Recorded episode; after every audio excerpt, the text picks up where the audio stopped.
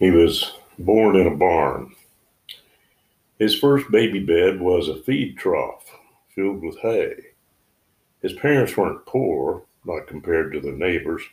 They were traveling. When they arrived in town, all the rooms and all the travelers' inns were already occupied.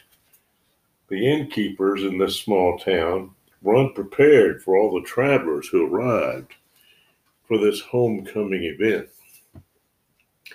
This wasn't a family get together. The emperor had decreed that everybody was to report to the city of his birth to be counted in the census. An accurate census would be useful in tax assessment. So the baby boy was born in a barn and slept in a feed trough. A barn is not a bad place to sleep if you have a blanket. The hay is comfortable enough and is less likely to have bed bugs than the bed in an inn that doesn't always get the sheets changed after the previous person has left. A barn does smell like the animals that reside there.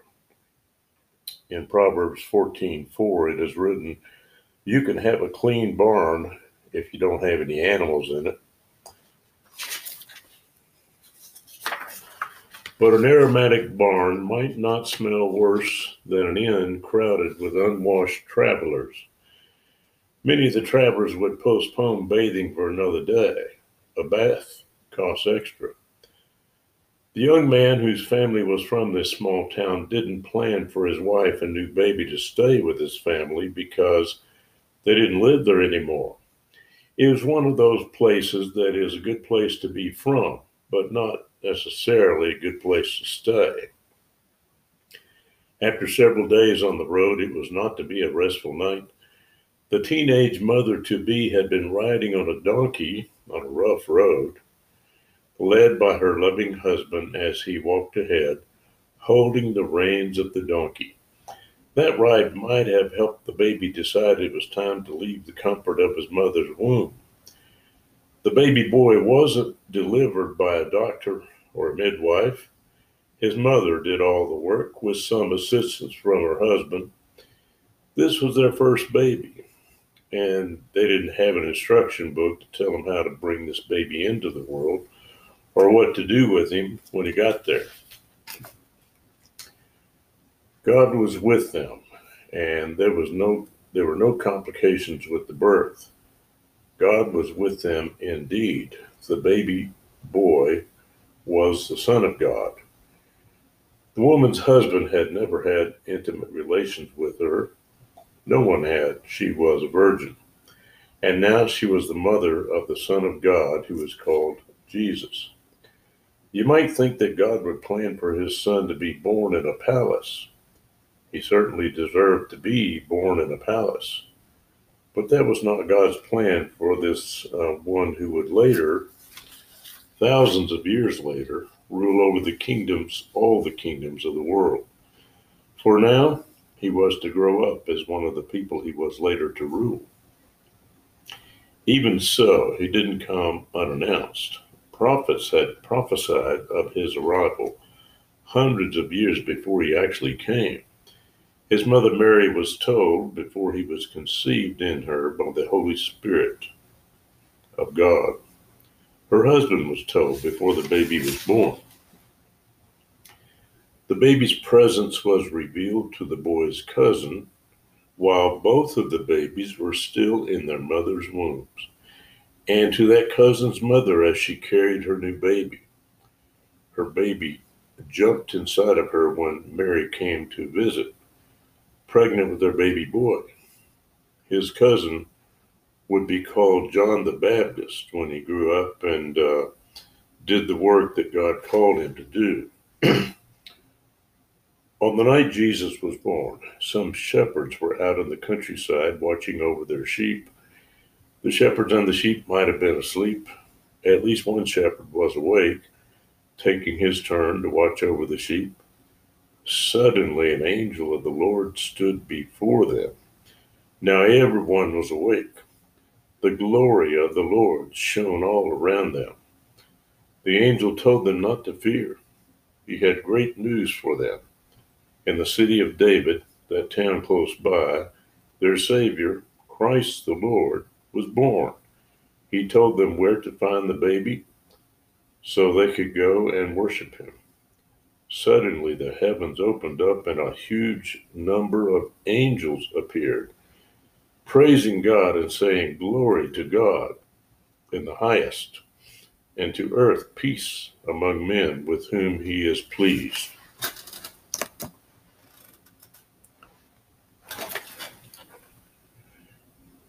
You might wonder why those heavenly hosts appeared to a bunch of shepherds instead of appearing to the king or the high priest or some other important person. The only really important person here was the baby Jesus. It wasn't time for him to be presented to people who thought they were important.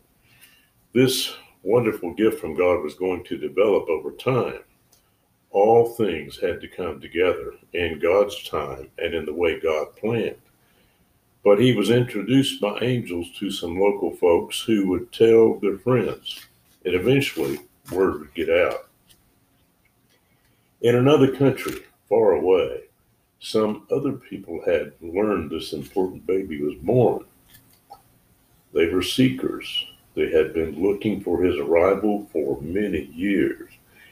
It is said they were descended from seekers who had known the prophet Daniel hundreds of years before. Daniel had prophesied the coming of this great king. Daniel was a government official in a foreign country, a country he had been brought to as a slave. Over the years, he had worshiped and served God and had done his job.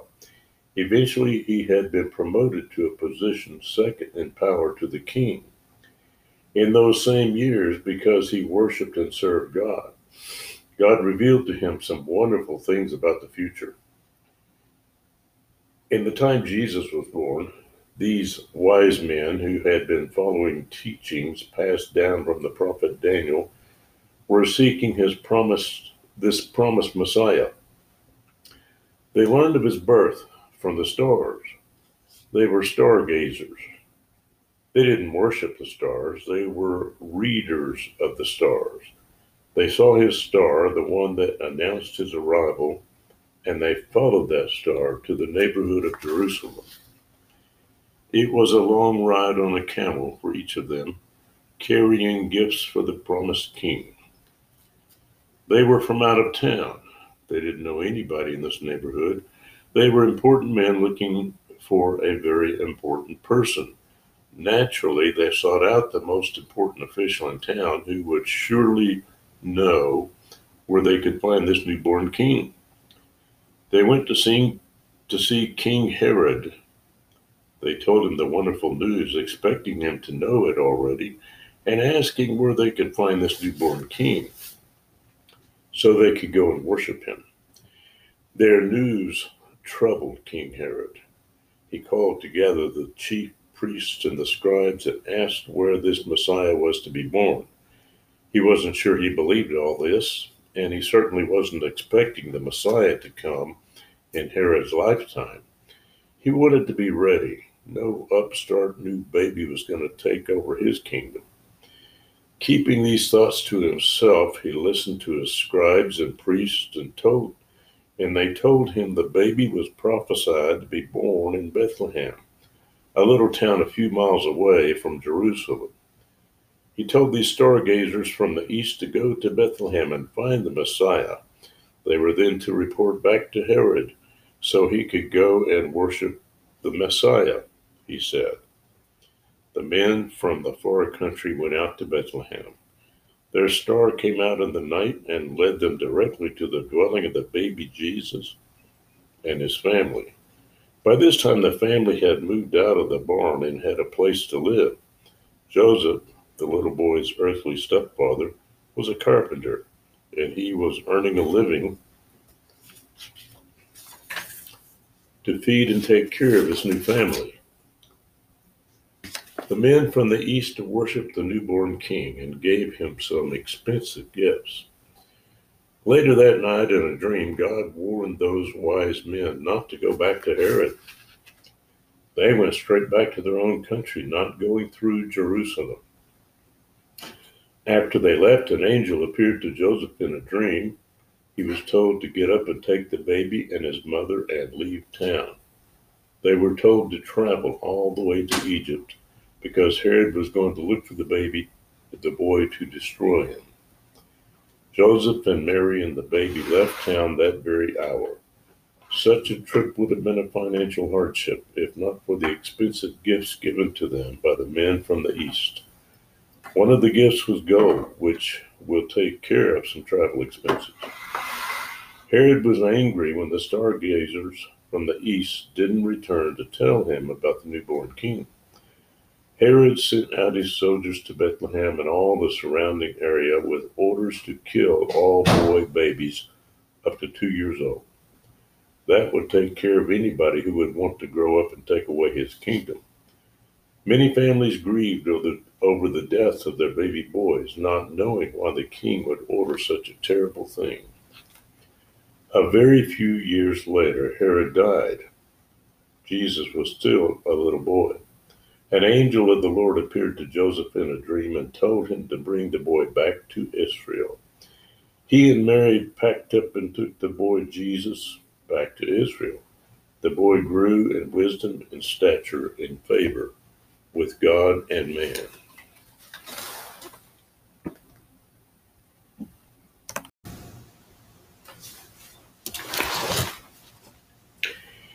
In the first part of Luke, we read about the birth of John the Baptist and about the announcement of that birth to John's father by the angel Gabriel. We read about the angel's announcement to Mary about the coming birth of Jesus. We read the story about the miracles and prophecies and personal interactions associated with those events.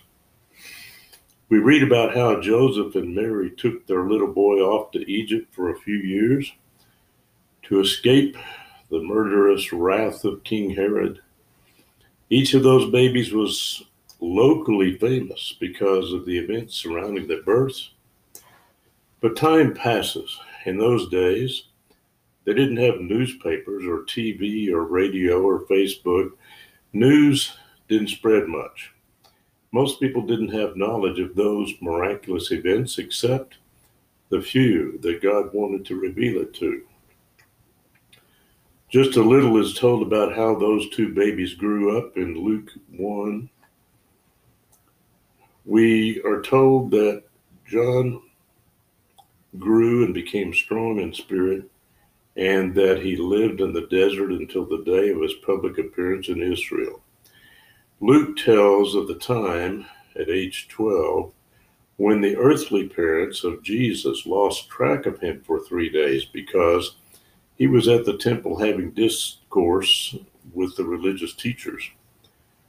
Luke tells in the first four verses of chapter 1 that he did much research in the writing of this book of Luke. He probably interviewed Mary to get that personal recollection about the boy Jesus in the temple. Verse 51 of chapter 2 tells us Mary treasured all these things in her heart. I think Luke knew that because he talked to Mary. Now, 30 years have passed since the miraculous births of Jesus and John the Baptist. The friends and family of John might have some memory of how that old couple finally had a baby. The boy didn't do anything famous growing up. In the last 30 years, it is likely his parents died and some of the other people involved. Maybe the young folks heard about all that had happened when John was born. Maybe they believed the stories told by the old folks, but John didn't get famous again until he grew up and started preaching and baptizing out in the wilderness. Jesus wasn't born in Nazareth, where he grew up. He was born in Bethlehem. Bethlehem was a place the angels showed up and proclaimed the birth of Jesus. We read in the second chapter of Matthew that Bethlehem was where those wise men from the east came in. uh, led by that star up in the sky. Bethlehem and vicinity was where King Herod sent out his troops to kill every baby boy up to two years old. The people in Nazareth might have heard those stories, but that was 30 years ago. People don't act like that in Nazareth. Joseph and Mary probably moved quietly into Nazareth when they came back from Egypt with their little boy. They didn't want to attract the attention of anyone who might spread the word back to the relatives of that crazy king who wanted to kill their little boy. That king was dead. But the new king was probably related to him. He might be crazy too. Jesus grew up in the family of a carpenter who minded his own business. As he grew up, his parents had other sons and daughters. The Bible doesn't tell us much about Joseph after the event when Jesus was 12 years old. Joseph might have died young. He might not have been very young when he married Mary. When Joseph died, it is likely that Jesus helped his mother provide for the younger brothers and sisters of Jesus, working as a carpenter until he was 30 years old, and maybe teaching his younger brothers how to be carpenters. A large crowd gathered at the river. Some just came to the show for the show. This wasn't a high dollar production made for entertainment. It was just a wild man in the wilderness some were there to hear the preaching from the wild man.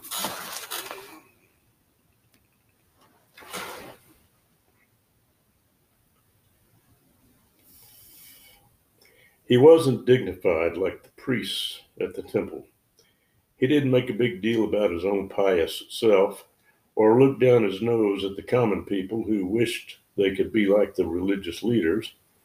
All that religious stuff was irrelevant to the wild man.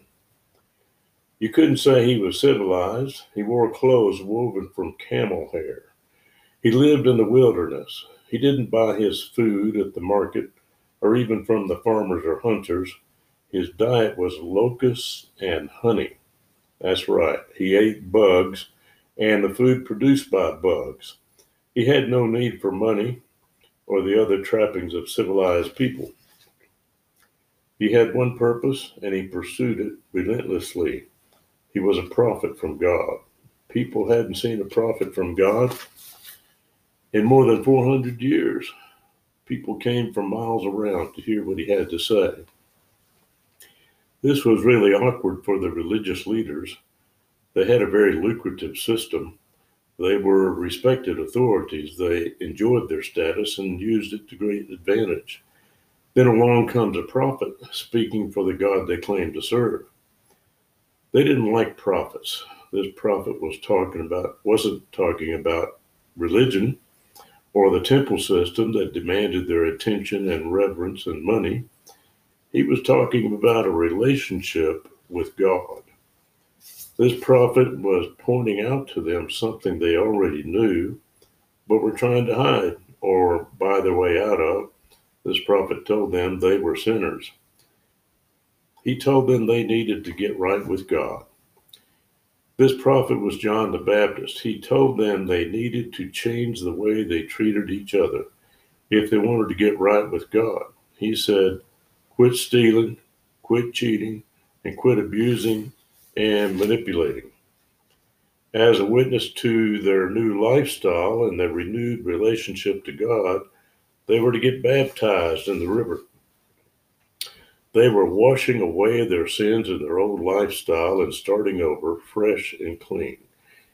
This was what this was real baptism, not just a sprinkling with water. John the Baptist was putting them under the water, full immersion, and bringing them up again. With some of these sinners, he might have been tempted to just hold them under, but giving them vengeance wasn't his job. He was leaving that to God. If God led them to repent and be baptized, he would baptize them. Repentance was up to them. He did question some of them. When some of the religious leaders came down, he said, You vipers, who warned you of the wrath to come? He told them the time was at hand. and the axe was already at the tree.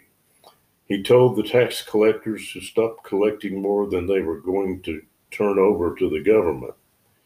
He told the soldiers to stop stealing just because they could get away with it. He was telling people to change the way they lived before God.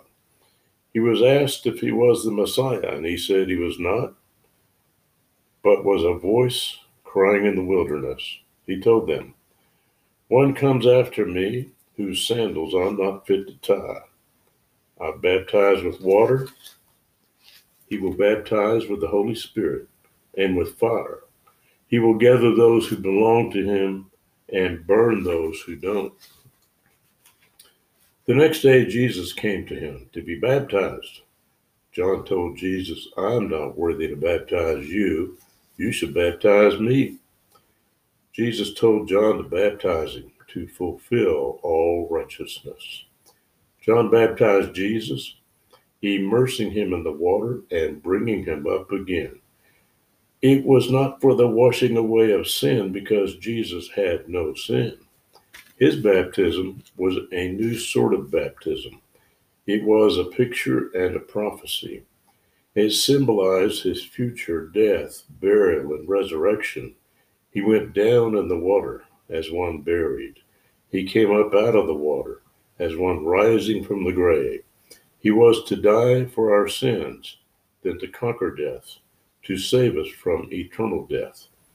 When Jesus came up out of the water, the Holy Spirit came down like a dove to the Son of God and lighted on him.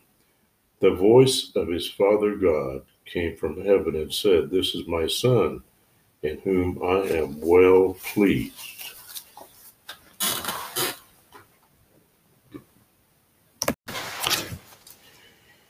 In Luke chapter 3, we read that Jesus was baptized and began his ministry according to verse 23 when he was 30 years old. According to Luke 4 2, Jesus fasted in the wilderness for 40 days, not eating anything. That was when the devil tempted him. Jesus resisted the devil, and the devil left him until an opportune time. So Jesus went throughout the region of Galilee, teaching in the synagogues, and he was teaching in the power of the Holy Spirit. And people were listening to him and were impressed with what he said. He wasn't speaking like the local religious leaders who were not speaking with the assurance of authority.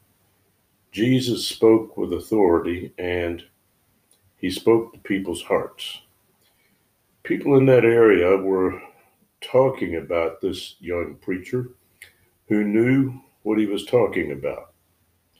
And when he went to Nazareth, the place he grew grew up, people showed up in large numbers. He went into the synagogue, and as was his custom, he stood in a central location, and someone handed him the scroll that contained the book of Isaiah, and he read from it Isaiah 61, verses 1 and 2. Now, if you or I were to read Isaiah 61, verses 1 and 2, it would be easy enough to find. Just open the Old Testament to those verses and read it. It was not that simple then. Their books were in the form of scrolls. You had to unscroll one side to the correct place while scrolling up the other end to keep it from pouring out to the floor. And in those days, the book wasn't marked out in chapter and verse.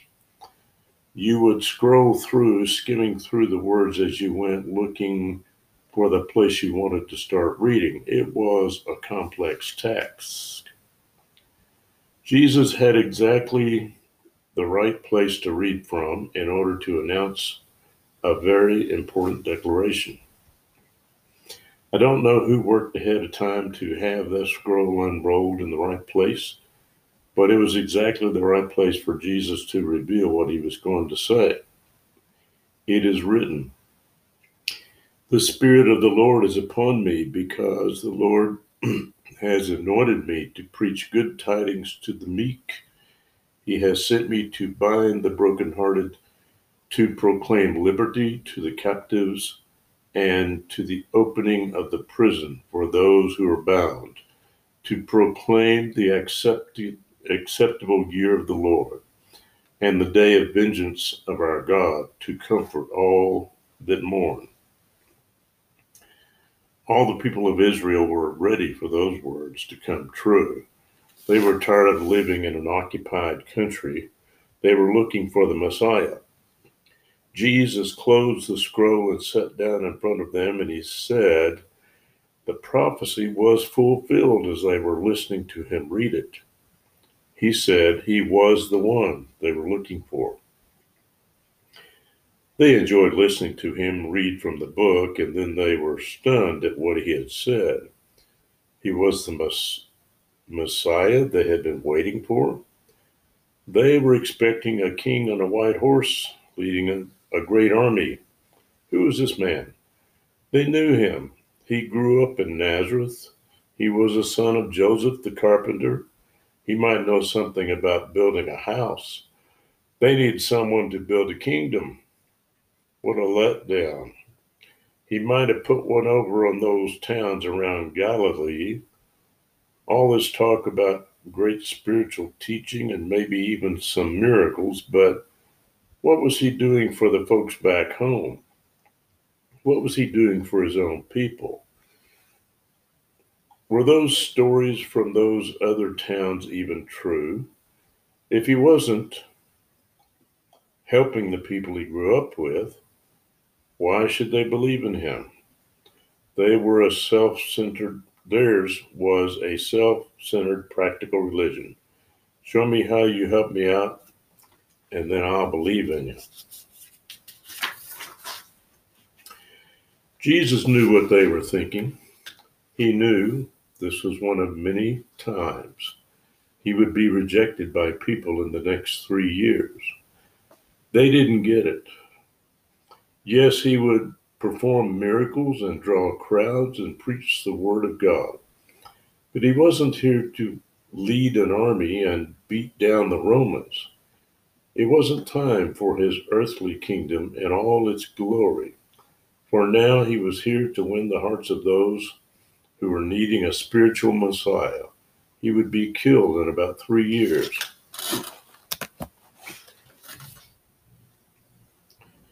he would be killed in about three years. But that was part of the plan. Three days after dying, he would rise from the dead. He would conquer death.